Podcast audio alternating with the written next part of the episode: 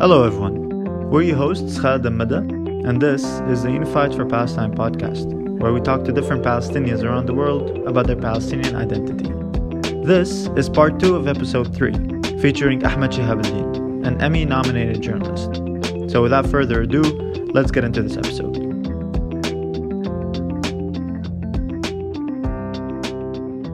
So, so to touch on the occupation a bit, and actually Jana Jihad brought this up to us. I don't know how we didn't think about it ourselves. We talk about the occupation all the time, me and Meda and most people who talk about it as, you know, what it is, the occupation, the, the physical barriers, the settlements, mm-hmm. different I Ds.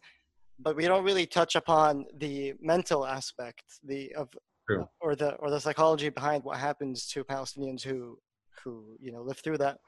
And it even affects other Palestinians too. So it affects people like you, like me. It affects people one hundred percent in Gaza, in the West Bank, in, in nineteen forty-eight.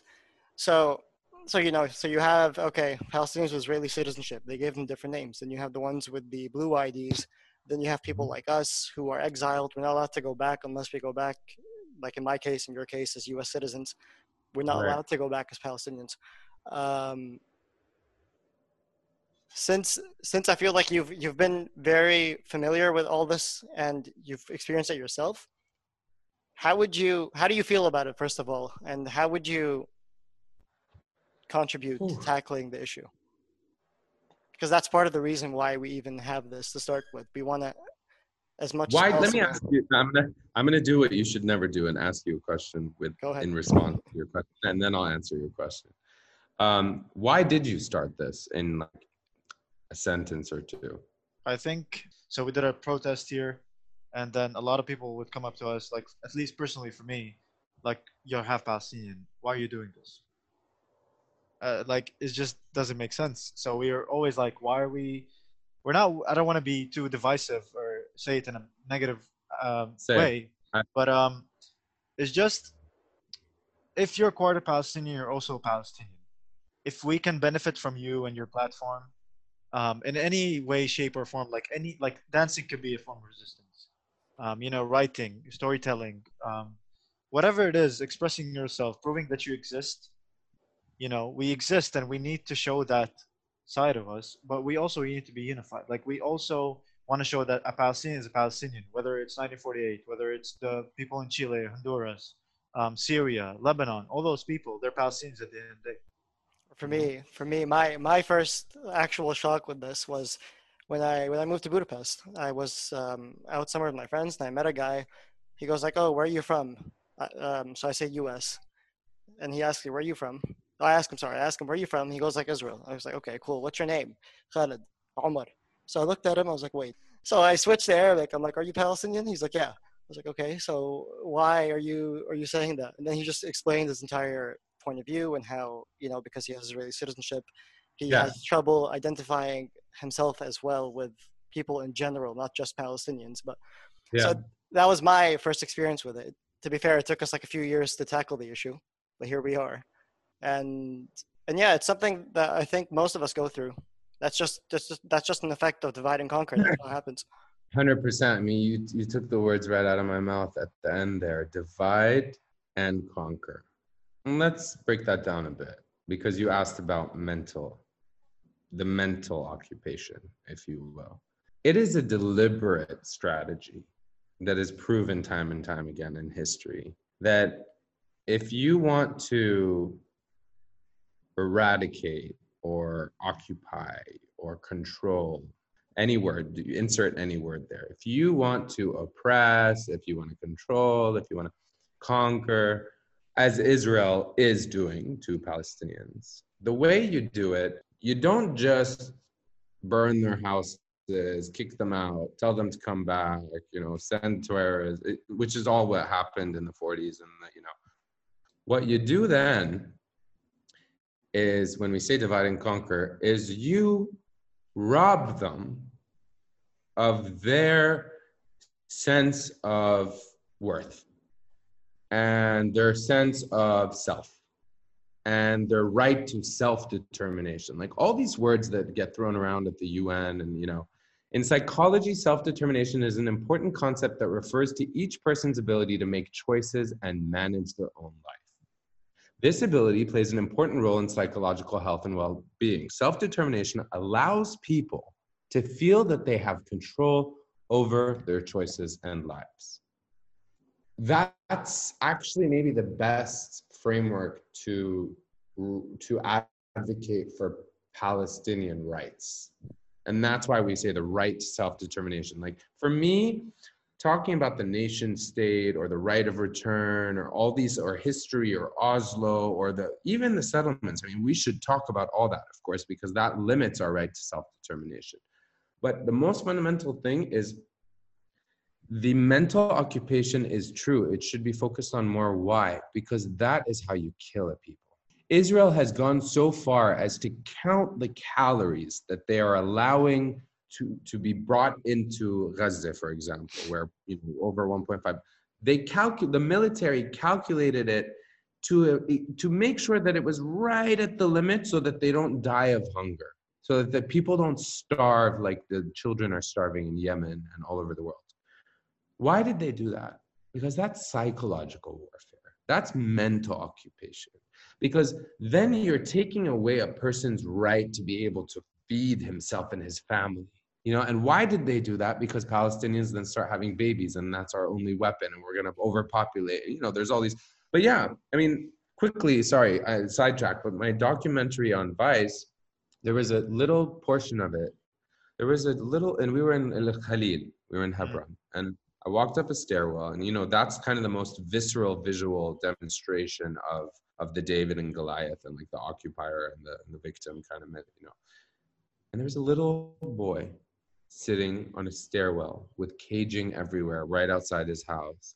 And maybe because I'm empathetic, but I could feel the occupation on his face. I could feel it in his voice. And I was transfixed as a human, not as a journalist, but then thankfully my journalism thing kicked in and I started talking to the kid and filmed it with my iPhone. And, and that part made it into the doc. Why? It was just, he was staring at the playground where he used to play. This is a child.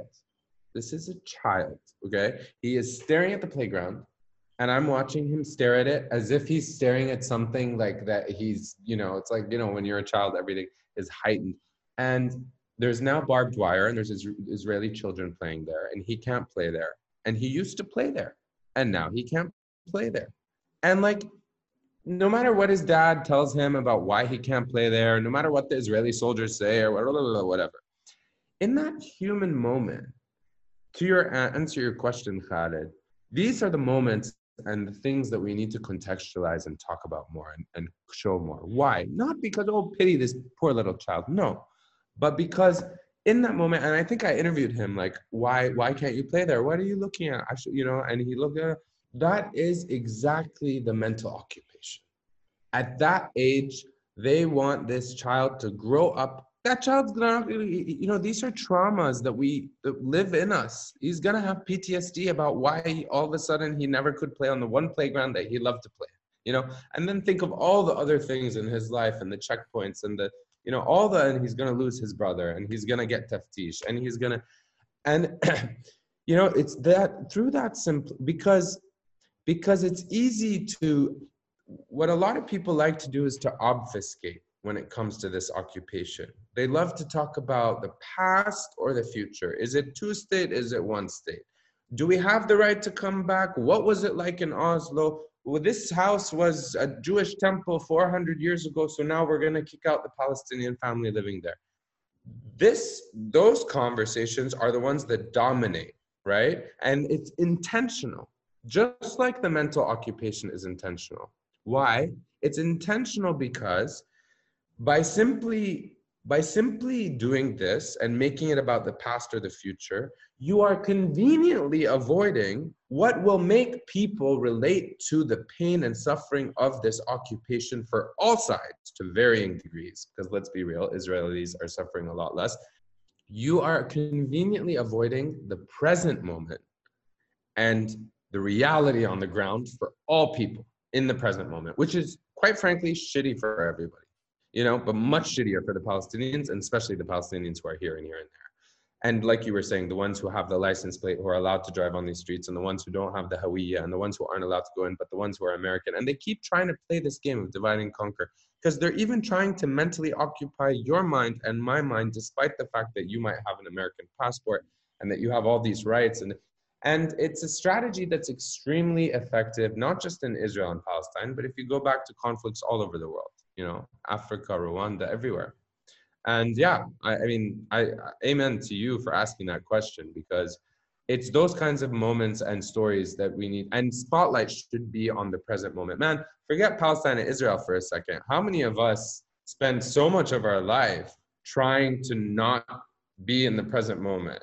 Like, you know, like I spent half my life worrying about what I did and regretting it, or worrying about what's going to happen, that in the process, I'm not in the present moment, you know? That's what all this mindfulness, wellness, like stuff that's like, you know, becoming more popular is really about. Why? Why?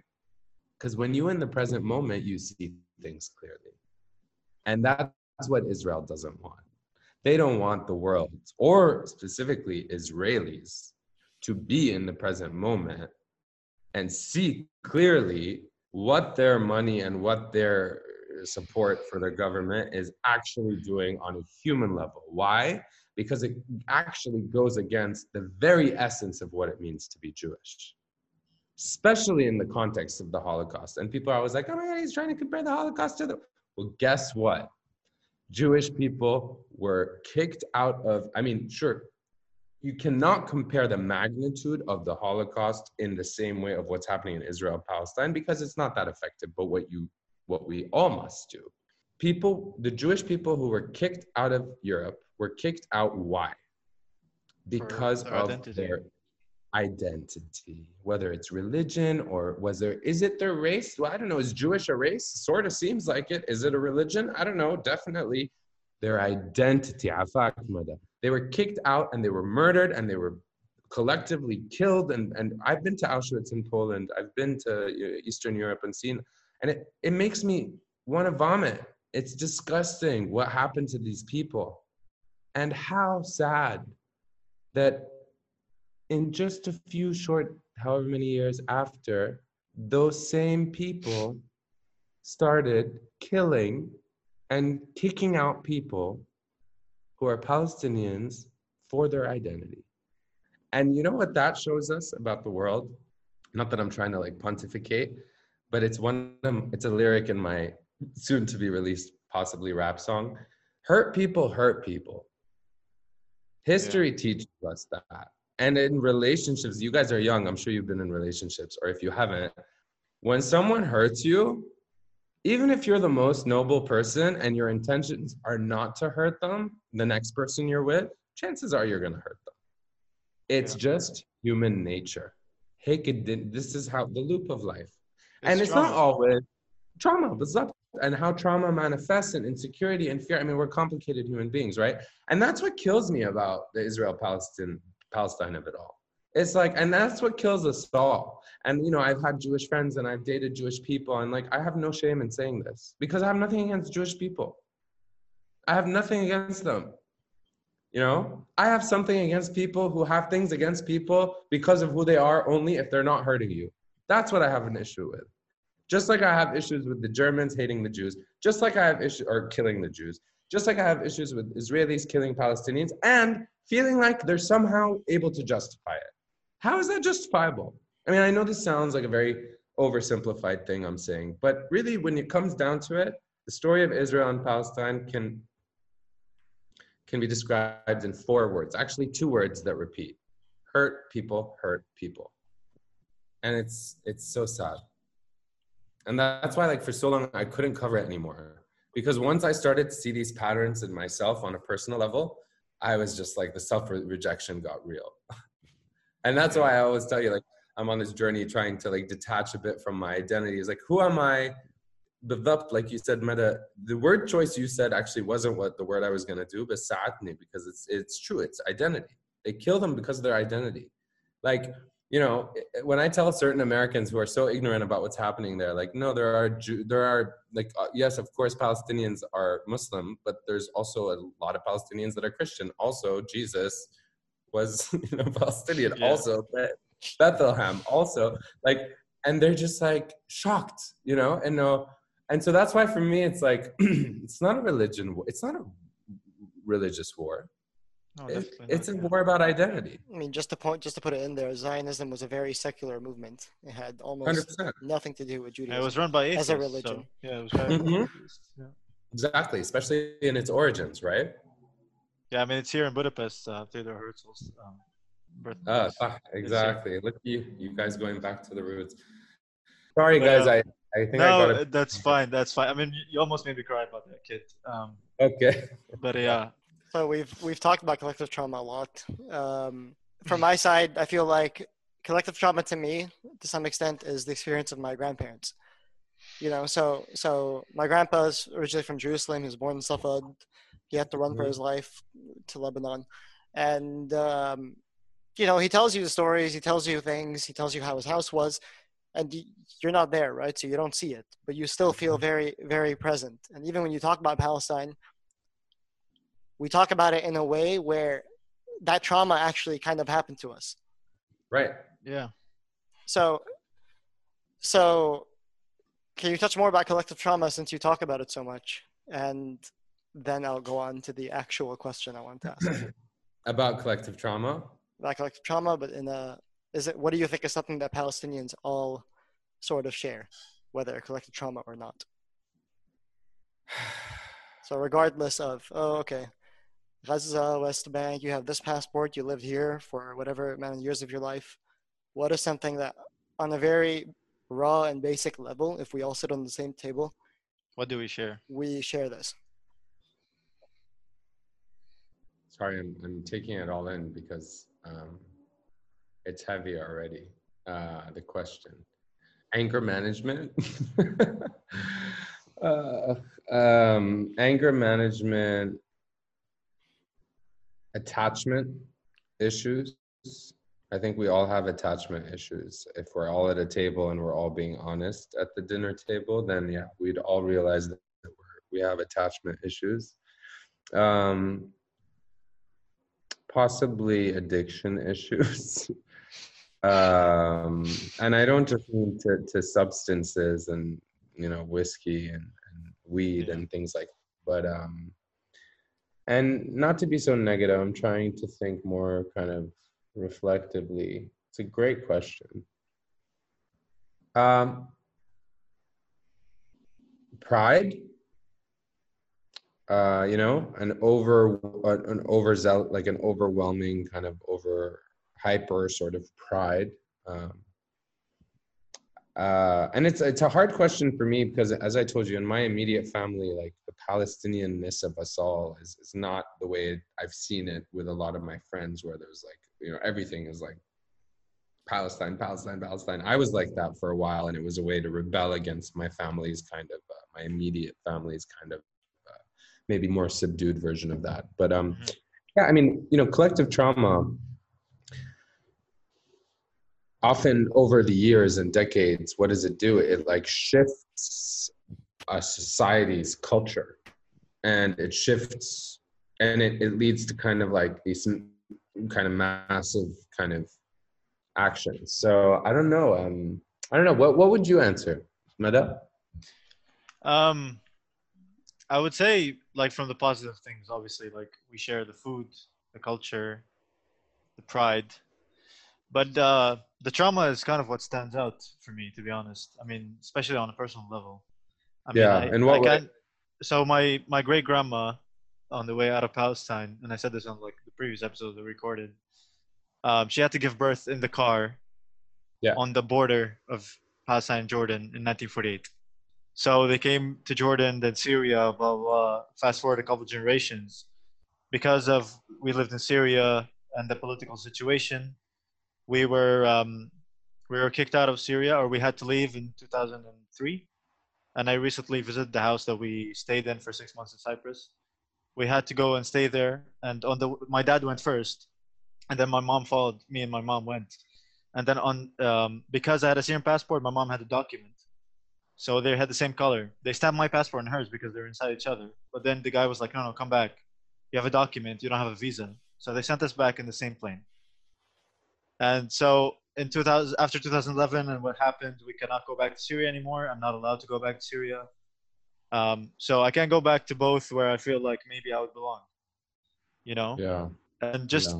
talking with like Khaled and like, honestly, for example, in my Palestinian side, I didn't feel very connected to it up until I became friends you with didn't? Khaled. Yeah. Not, not really, because I grew up in Syria. My dad, like, we're taught to somehow believe that your dad's side is where you're from.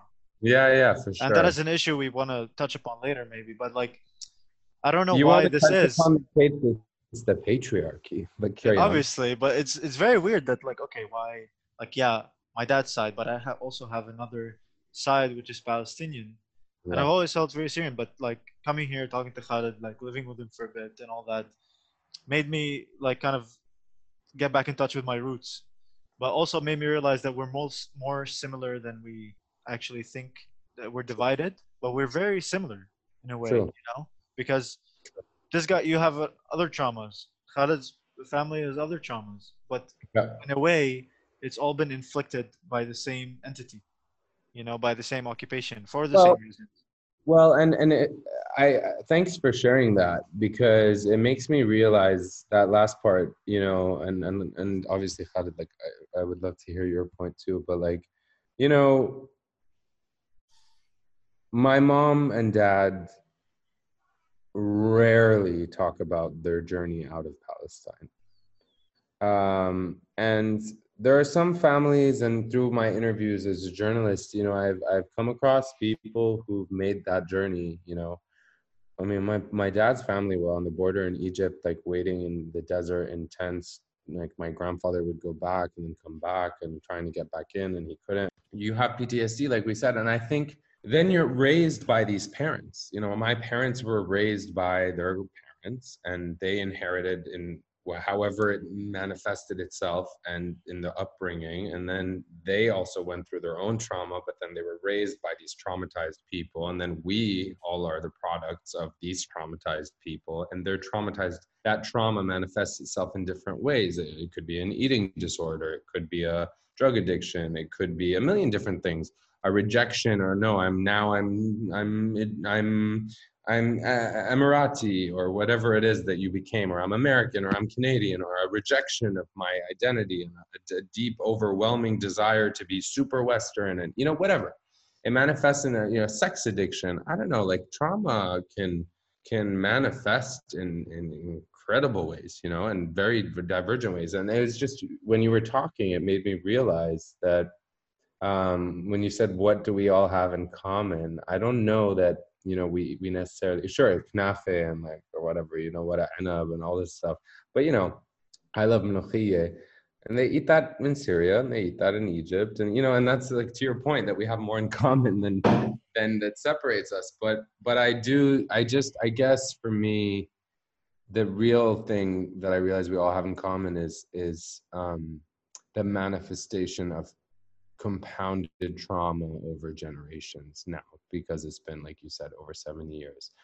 And, um, you know, I see it in myself. Like, I really do see it in myself. Like, you know, people always say to me, people always say to me because of my public role, and then Khaled, like, for example, you were like, oh, you're the first Palestinian journalist that I, you know, and, and like, that makes me feel proud, you know, that, that, that you could, as a fourteen year old or however young you were, see me and, and identify with me on some way because of this thing we have in common that's often causes a lot of pain and suffering, and see it as a point of pride. And I'm sure it's not just me, but in different fields, like I have that with so many Palestinians. And I guess what I'm trying to say is like, we, uh, I think we, we have a lot of manifested pain and trauma in ways that, like, sadly, for a lot of us, unless you do the work of unpacking that and, and start at a relatively young age, like some people get to, and we, look, it's not just Palestinians, we all have trauma, but we have a lot.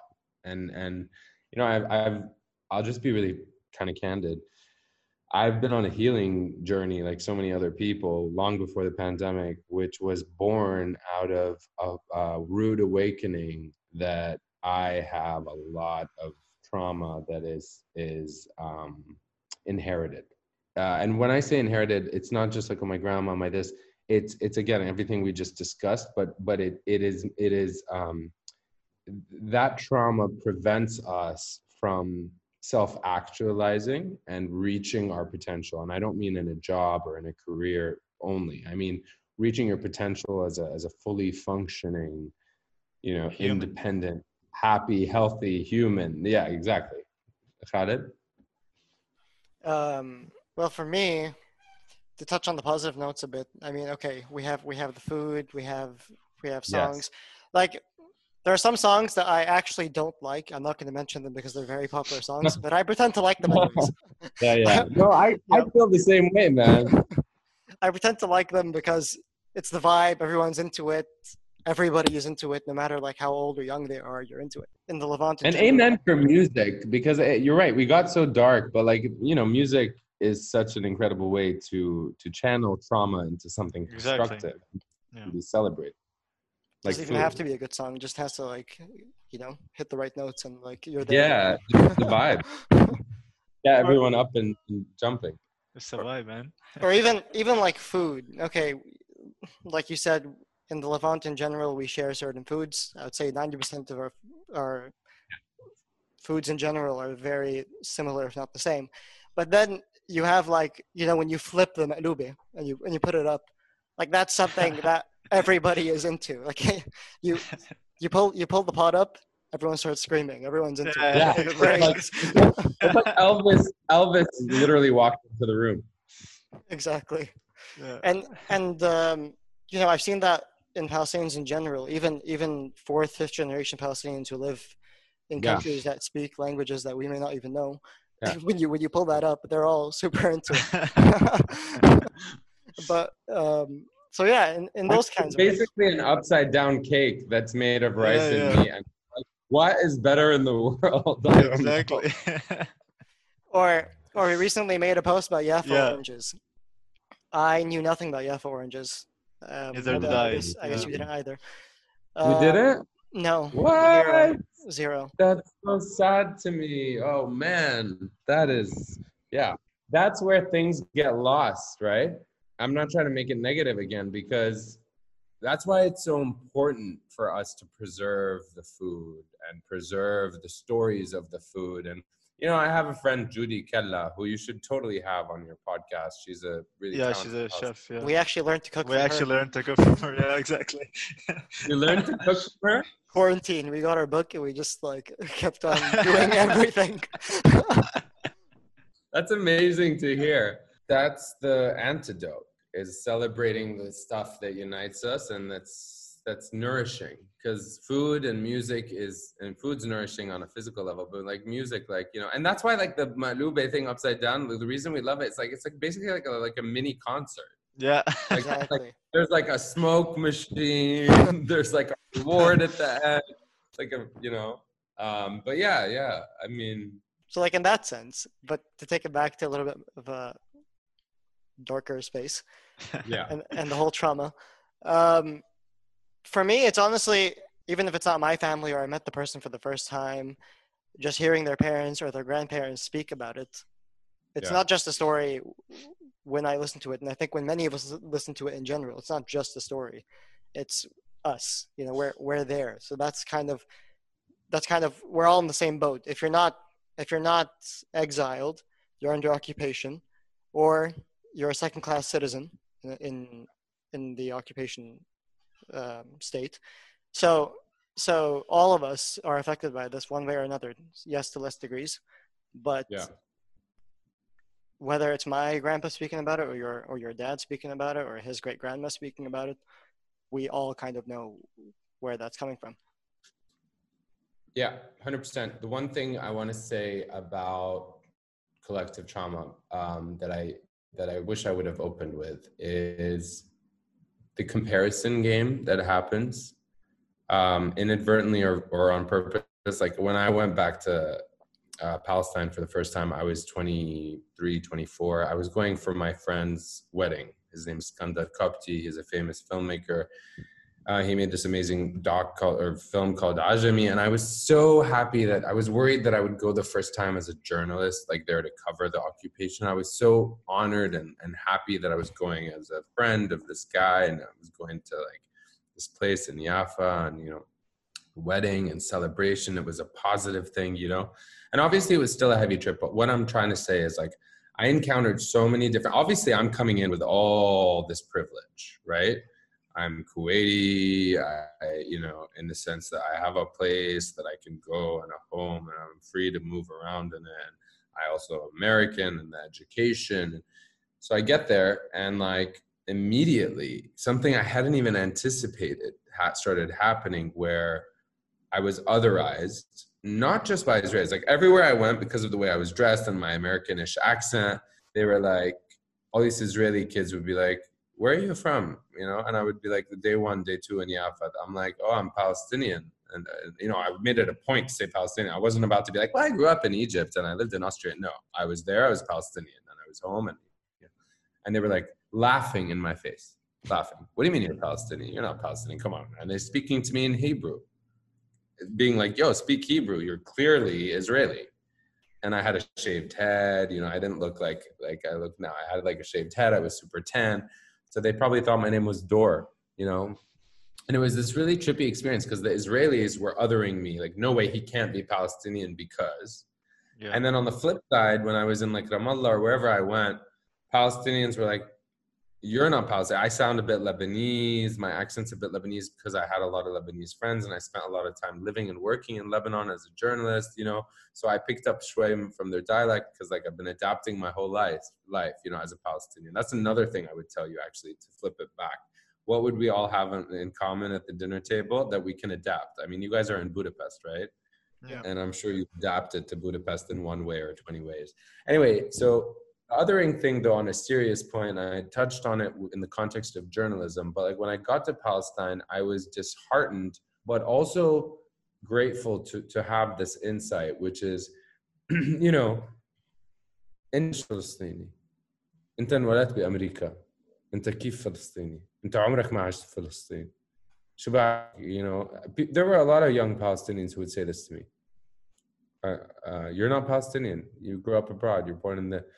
Or I would see Palestinians talk to each other and they'd be like, oh, you live in Jerusalem and you have this Hawiyyah and you went to school in Norway.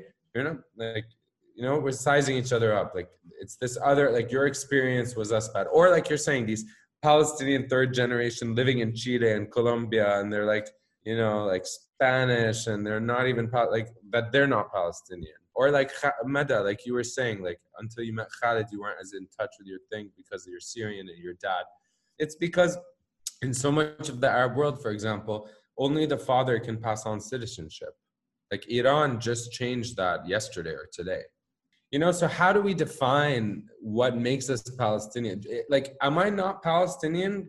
Was I not Palestinian at the age of eighteen because I'd never lived there, because my parents don't have any land there, because let's say my family, I have no family there, but I speak Palestinian, I eat matlube, I, you know, I know everything about Palestine. My, my mother tongue in Arabic is Palestinian, even if I sound a bit Lebanese. Like, what makes you anything in this day and age when it's all khalta? And like, that's that's also intentional. And I, I just, I hate to see Palestinians sizing each other up on how Palestinian they are, or if they're Palestinian at all, at all, based on where you grew up or where your parent, like, you know what I mean? Like, so many more left than state over the, like, if you look at, like, who has, who can be traced back to Palestine around the world, more of us are out. Yeah. More of us are out. Yeah. Yeah, right? A vast majority. Yeah, I think uh, so. For sure. I think it's like, what, fourteen million or something, or twelve million? I don't know. I, I get the numbers mixed up. I think, like, as far as I know, we're in total thirteen million. thirteen, yeah. And uh, uh, over half are outside. Yeah. Yeah. I think it's o- over half? Yeah. I think yeah, so. I don't know. In South America, by now, I'm sure it's like twenty million. Like, half of, like, so many people in South America, if you go back, about, yeah. back, back, back, they're the Palestinian, but they don't even know, you know, they just like, because they're that far back. I mean, you know, because people were going there even before the Even thirties. Before, like during the Ottoman. Yeah, yeah. Way back when people were going, I'm bikhalfu, and they're having kids. So yeah. Who knows? You know, what, are they not Palestinian? Because they're fifth generation. They're defi- they're defi- that's honestly a really that's honestly a really weird topic to talk about too, because like, okay, so so Palestina, which is a Palestinian Football yeah. Club in Chile. Yeah, yeah, yeah. They watch them in Palestine. I mean, they they watch them as much as they watch the actual Palestinian national team. And yeah. when, you, when you see Palestino play, their stadiums are filled with Palestinian flags, and everyone's super proud of being Palestinian, and they're a really badass team. Like, they're way better yeah. than the Palestinian national team by far. Yeah. So, but then you go, even within Palestine, okay, I would sort of, to some extent, understand if they did that to people who have been forced to live outside of Palestine, but they also do it amongst each other, as you said. So, so if you have a Palestinian-Israeli citizenship, they, yeah. he may be treated differently if he went to Ramallah or something. So, so as, mu- as much as this is about connecting or bringing together different Palestinians, I mean, to see like a Palestinian is a Palestinian, it's for people in Palestine to also see that.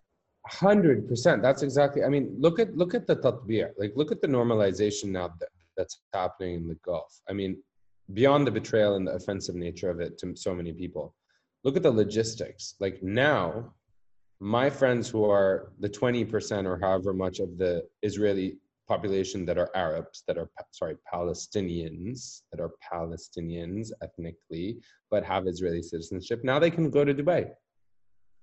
You know what I mean? They can fly to Dubai and come back, right? Because they're Israeli and there's now these ties. But yeah. can the Palestinians? Yeah. How easy is it for them to get to Dubai? And by the Palestinians, again, even my terminology when we talk about semantics, now I'm trying to distinguish between two people who's have the exact same culture and background. If you go back to their parents' generation, they eat the same food, they lived in the same land, they probably worked in the same places. But one of them are now Israeli. And just like you said, that dude you met, Ahmad, he's like, yo, I'm Israeli. And like, I have friends of mine who are Israeli, who, who are Palestinian Israelis, who work in the Gulf. And now that this deal is happening, their lives just got a hell of a lot easier. Their family can visit. It's no longer a hush-hush. You know, and so it's it's it's like, I don't know. That like that me. also sort of, so see, they can go to Dubai now, but other Palestinians who are stateless and under occupation can't. So Cannot. There's another way that the occupation is sort of getting psychological. Yeah, and enforcing that separation that we're using, like you said, the terminology. Exactly. You know, you know we're, we're us three are sitting. But no, we're sitting here saying there's more that separates us. I mean, there's more that unites us than separates us. But look at what's actually happening. Like, people are being separated physically, opportunities, uh, also terminology. Like, okay, so are those Israeli Palestinians who are citizens who go to Dubai? Are they there as Palestinians in an Arab country? طبعا they speak the same language. هم فلسطينيين بيحكوا عربي. راحوا على دبي. هم إسرائيليين. Are they Israeli? Are they Palestinian? In Dubai, in the context of Dubai, how does yeah. Dubai receive them? As Israelis. Dubai receives. This was done on purpose. Erasure, yeah. to erase the Palestinian. Any anybody who tells you that this occupation is not about erasing Palestinian culture, first and foremost, which is the foundation of identity, is lying. I mean, it, that's what it is. Definitely. Like, they're yeah. trying to take the food. The airport is there, why, and they just why kill us the, anymore? The yeah, the killing now. The killing is like the icing on the cake now. It's no longer yeah. the objective. They're not trying to, because the actual mortality, right? Because yeah. as we discussed earlier, like, the best way to kill them is to erase them, erase the definitely. culture. They, yeah, make them Israeli. Yeah, definitely. So even within Palestine, nineteen forty-eight, they remove olive trees. They they try to ban za'atar picking. So even yeah. Palestinians who, who live in nineteen forty-eight and are citizens, um, they can't really practice the culture properly as well. So so yes, they suffer to, to a lesser degree, but, you know, to try to exercise their Palestinianness is discouraged, if not made illegal, in very discreet and sort of manipulative ways. Yeah. It's sad. And, and, and, you know, one thing I will say is this whole idea of negating my claim or someone's claim to Palestinian identity as a Palestinian, like the ones living inside who never left, do it. And they probably have a right to, I, not right to, let me say, I understand why. I understand why, right? I can empathize with why they would do that. But in the process, what are they doing? They're helping this strategy of, exactly. And when when I've had these conversations, heated ones, where I'm trying to, you know, with all respect, be like, listen, I understand. Ana b'alf khair. And I just went to a conference in Cyprus that was about sexuality and gender. It had nothing to do with Palestine, right? Except that it was the first time that uh, a group of Palestinian, you know, women and, and people who, uh, from different sexual groups came. And it was an amazing thing. They're in Cyprus, they're there. And I'm meeting with them and we're all talking and, you know, we're really like, I, these are people who like, I, I, you know, they're coming from a completely different like place. And, and I feel like they're my cousins. Like, I, you know, like my actual cousins, like the ones who grew up outside of Palestine. Like, you know, in, in Cyprus, we were the same. In Cyprus, our differences weren't as obvious, right? Because we're in a hotel and we're there for a totally different reason. And, and I'm vibing with them and harakat and the, just the, you know. And then like I, they go back to Palestine and then some of the conversations become about like, well, he ain't really Palestinian, though. You know, he's going back to New York, to Brooklyn, to his free life and his, and you know, from their perspective, I get it. They're right from their perspective. Am I Palestinian? If Palestinian to them is being oppressed and having to show your I D and maybe being shot and having no this and no this, maybe that's what, you know, is that what, that, it's sad if that is what Palestinians become, but in their reality, from their perception, which dictates reality, that's what Palestinian is. So how am I Palestinian? I'm gallivanting around the world with my, you know, my like easy access passport, you know? That's their experience my, being Palestinian. So so that's kind of why we asked you, what was your experience being Palestinian? Yeah, and the, the thing is, when I, exactly, that's their experience. And how many experiences are there though, Khaled, right? Like there's a million. Yeah. Million. It's almost endless, right? Because illi rah, willi al Urdun, willi Lebanon, willi Chile, willi, you know, you go to China, Tokyo, I don't know, it's just like endless. And people who negated the religion. And, and so I'm saying this because the point was like, I would keep trying, and it's like a point of privilege. It's a, it's a hard thing to say when I'm like, yo, no, but we the same though. And they're like, no, we ain't. Look at you. Like, you know, and then the irony is because of globalized globalism, like globalization rather, because of like culture, American culture and Western culture, like they're listening to Lizzo and all these pop, you know, and we're listening to the same stuff. And like, I just thought, you know, and we're, because of Instagram, we're all following the same accounts and Eye on Palestine. Oh, did you see this thing? When you're in a position of privilege in any context, I think it's really important to be kind of like understand that your privilege makes it so that it's not that you're any less Palestinian, um, but you know, that we can search for the things we haven't, like the matlube of it all, to Khaled's point and all your points is like, we all love matlube. So that's what Palestinian is. We all feel like we don't belong. Even, and the thing I always say to them is I'm like, listen, you're living in a really shitty situation, much worse than me, one hundred percent. Ala rasi, I backed it, you know, day to day, one hundred percent, you know, especially those who aren't Israeli. I get it. You're living in an occupation. I've been there. I've tried my best as a journalist to do, and I'm not trying to be like, I've tried my best to help you. No, that's not my point. My point is I was curious to see it because it's, it's, it's in me. But then also from, keep in mind that you don't know what it's like for me, because let's say you've never been to the States, and I'm not comparing the suffering. I'm just saying they don't know what it's like when I'm in the States and a cop comes up and I'm Ahmed and I have a cafe on, you know, like it's not that, it's not that that's as hard as whatever, but it's a unique experience to the context of America and being a Palestinian there. Or you don't know what it's like when I'm trying to get my job and I've hustled and I'm trying to, and uh, they won't let me cover this story left and right. And because I'm Palestinian, they don't want, you know, so we all, we all like, it's just like, it's just about shifting the focus, right? Like for me, like let's shift the focus to the things that we can celebrate together and fight to change. Yeah, definitely. I mean, I, I notice you focus a lot on psychology and um, like perspectives, reality. Um, and you just said like, like, every experience is different. Every reality is different. So your experience is valid. Just because they have a different reality or a harder one, or maybe for you it is harder. Like, you know, you cannot really compare your yeah. attitude to theirs, because everybody grew up different. They have different culture, different parents, different ah. traumas, different, you know, everything. Yeah. Um, but like you said, like you talk also a lot about shifts. So taking it to that direction, um, this generation is like more into, there's a lot of focus on Palestinian collective power right now, so to speak. Um, and as a journalist, or maybe you're trying to, you know, let's not say journalist anymore because maybe no, let's that. say it. no, let's but say as it. a journalist, like you're, in my opinion, like my dad worked in journalism, for example, and um, I think you like even if you're not objective, even if you are, sorry, you're a little bit biased because Stop. you show it from your reality. So you shift realities as journalists by the story you tell. You shift it. Stop. So, and basically my question is, you see the results of your work, for example, with people like, like Khaled, for example, telling you he's been watching you for years and all that.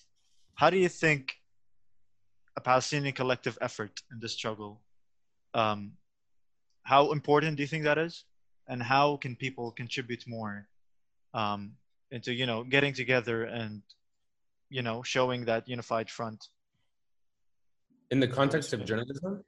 No, in the context of everyday life, like, for example, like, you know, types of resistance, like there's painting, there's music, there's, um, you know, dancing, there's many ways of, or forms of resistance. So how would you, how would you say a collective power movement right now is, is important? Even Palestine on the Plate. I mean, part of the reason why she even made that was her form of resistance. Yeah. I mean, food, you know, showing that culture, we, we literally bond over food. So yeah, from that context, I guess. Um, how can we come together? There's this guy named Marwan Abdelhamid. Do you guys know him? Yeah, we do. How do you know him?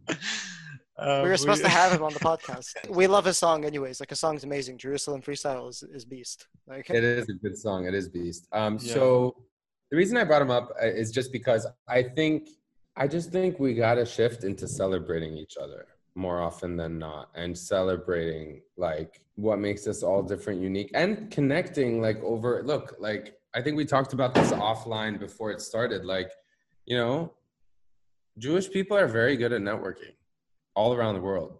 And there's a reason for that. And the reason is that they were persecuted all around the world. You know what I mean?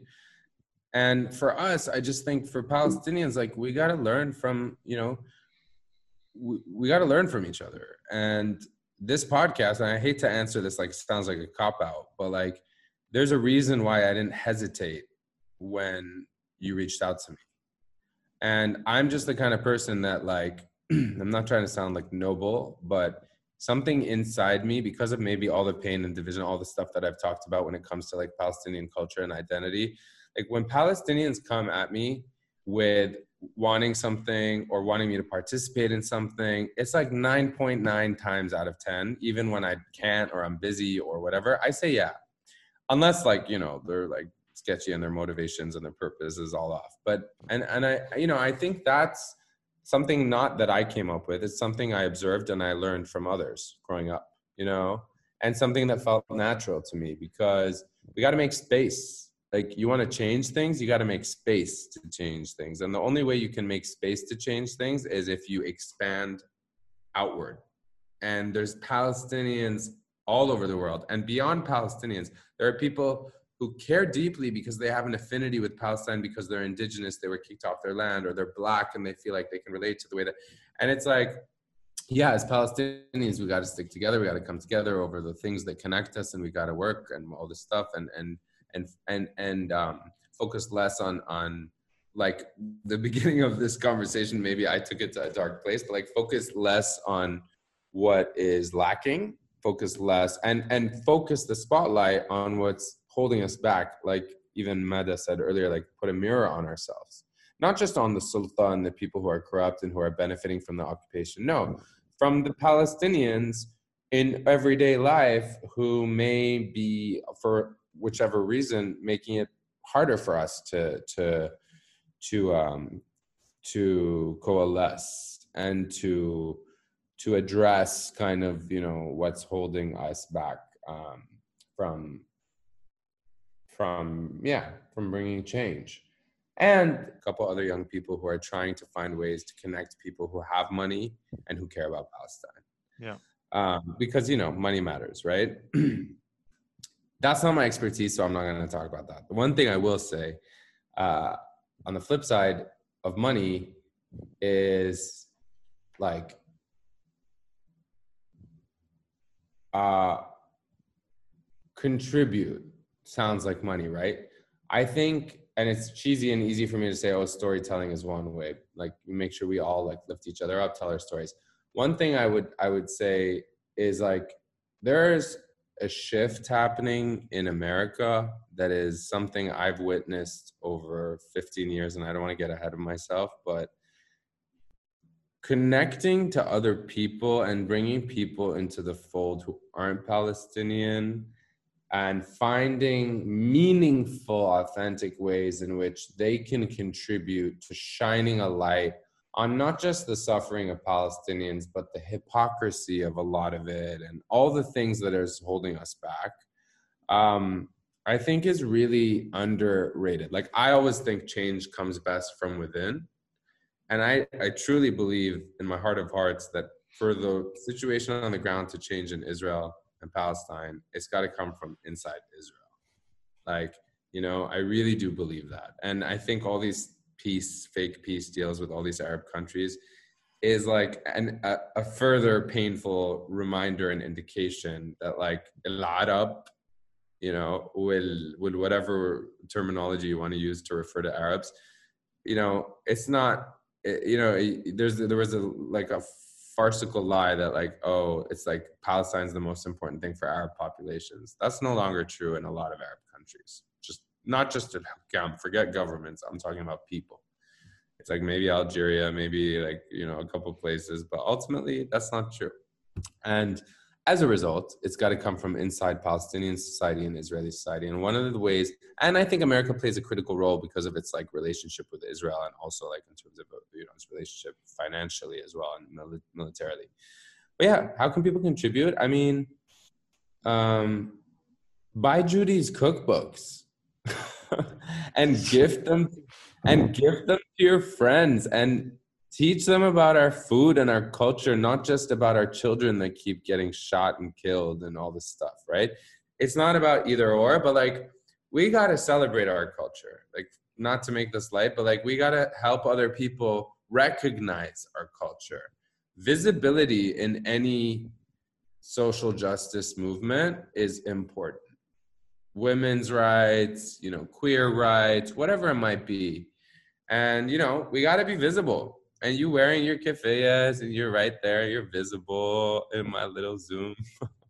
um, but, you know, there's there's a lot of different ways. Like, you know, for me, like, I have a lot of internal problems with my family because I, I self-identified my whole career as Palestinian first. And that was a conscious choice that closed a lot, a lot of doors for me. But the reason I did that is because I knew that regardless of what came out of my mouth, by virtue of several factors, which I don't need to name, if I walk into a room and I'm there representing P B S or the New York Times or whatever company, and I'm like, you know, this young, relatively not ugly human being, and I walk in, and if I charm a couple people, and then they were like, who is that guy, Ahmed? And then they look it up and they're, oh, he's Palestinian.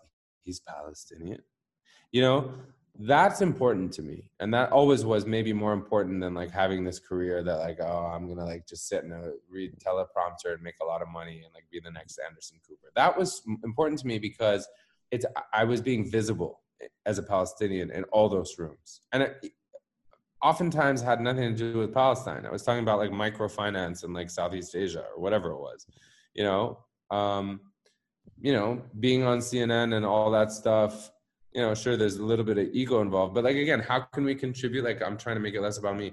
It's about being visible. That's my, that's the way I was visible, you know, like, and we each find our way. Like, you know, the dancers who, who have those incredible skills and moves, like D J Khaled. I'm sorry, I'm going to, I don't want to offend you, but, like, D J Khaled is a big disappointment to me. Not only because I don't like his music. Sorry. I hope this doesn't come back to bite me. Like, in the, But yo, where are you at? What, where's where? When are you repping us at all? And why aren't you is my question for D J Khaled. Why aren't you? They do articles about him in magazines about Palestine, and homeboy's like, yeah, yeah, yeah, Knafa. I'm sorry, what? Like, really? Come on. Yeah, like, he's just like, you know, my son or whatever, Allah, like, prayer, Palestine, he'll say it once. Like, come on, man. Like, you know, just like, like, Gigi Hadid is repping you better than, like, Dua Lipa is repping Palestine better than D J Khaled. I mean, for, for the for the sole purpose of reach, I hope D J Khaled watches this one. It has to get to him. Yo, D J Khaled, I've been wondering why you haven't been repping us. Like, Drake reps us better, you know? Uh, um, I think uh, I think what like what I like about what you're doing is that, like, platform. Like, you have a relatively big following. Um, I would say just platform, like giving your platform um, to... Like, I love what you're doing. Like, for example, we're not a big page yet, or like, you know, we're just starting this podcast, and like, yeah, like we were excited, like, oh, bro, Ahmed just followed us, and I was like, oh, like, dope, you know. And yeah, it, it was great because like you're you're trusting us with this, like, okay, you're giving us your time, your effort, and you're you know you're being open with us, and you're giving us a platform as well to talk about this thing that yeah. needs to be talked about, you know? So that is also important. So yeah, maybe I was too honest, but at this point in my, my life, I'm choosing to be honest. No, but to your point, how, you know, what can we do? How do you contribute? Like, you say yes when it's about Palestine, and you make sure that when you're saying yes, it's about uplifting Palestine or like framing it in the right light.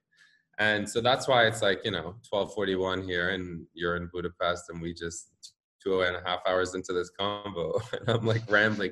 I just, I care too much about, I care too much about Palestine because few, few others do.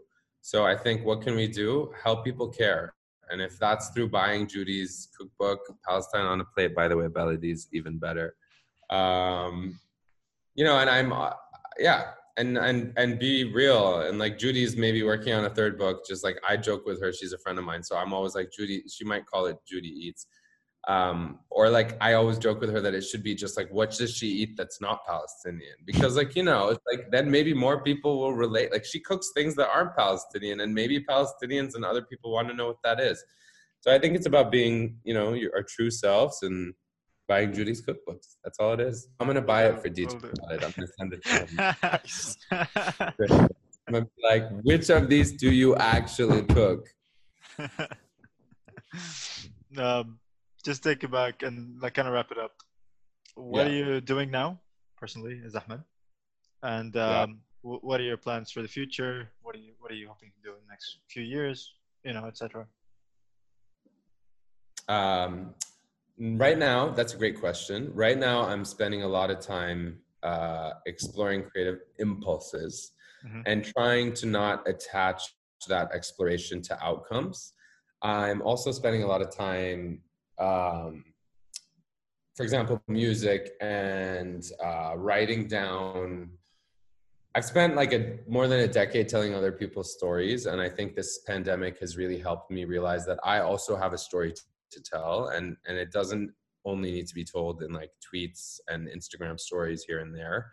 Um, that there may be some value in telling it in a more engaging, entertaining way that explores some creative things. So it's like, I'm working, a, I don't want to oversell it because like I have a tendency of saying things before fully fleshed and then like it gets complicated, but I appreciate the question because um, I'm working on um, a, a show that I'm going to try to pitch to like Netflix or Hulu or, you know, one of those um, platforms. And it's a show that's about, it's like a variety show, I guess is the right word. Um, it's a little bit of talk, a little bit of comedy, a lot of bit of commentary, um, and maybe even some music and dance. um, but it's but it's it's like a thirty minute show that I hope to make that's gonna challenge people's perceptions and make them laugh. Um, so I'm working on that, and then I I, I like you guys. Started recording a podcast and I started editing it on my own, but I never felt the conviction that it was strong enough or like what I wanted. It just didn't feel right. But it's about people shifting uh, perceptions and perspectives in their own lives and what, what lessons we can learn from them. But it's really just like candid conversations with dope people. um, that I admire, um, that it was a nice excuse to talk to those people. Um, yeah, and that's what I'm working on. What What was the other part? What can I expect in the future? Um, one thing I'm really excited about is getting healthier. Put it there. Okay. A little less. I mean, you guys are young, so it's fine. But you get to a certain point in life and you realize that um, it's like my mom always used to say, like, healthy body, healthy mind. Like, yeah. Um, for a while there, I think I was I was making not the healthiest choices. So yeah, I'm looking forward to that in my personal life, and specifically to dancing more. I have this thing that people who follow me like might know, and it seems a bit cheesy, but I think there's a lot of truth to it.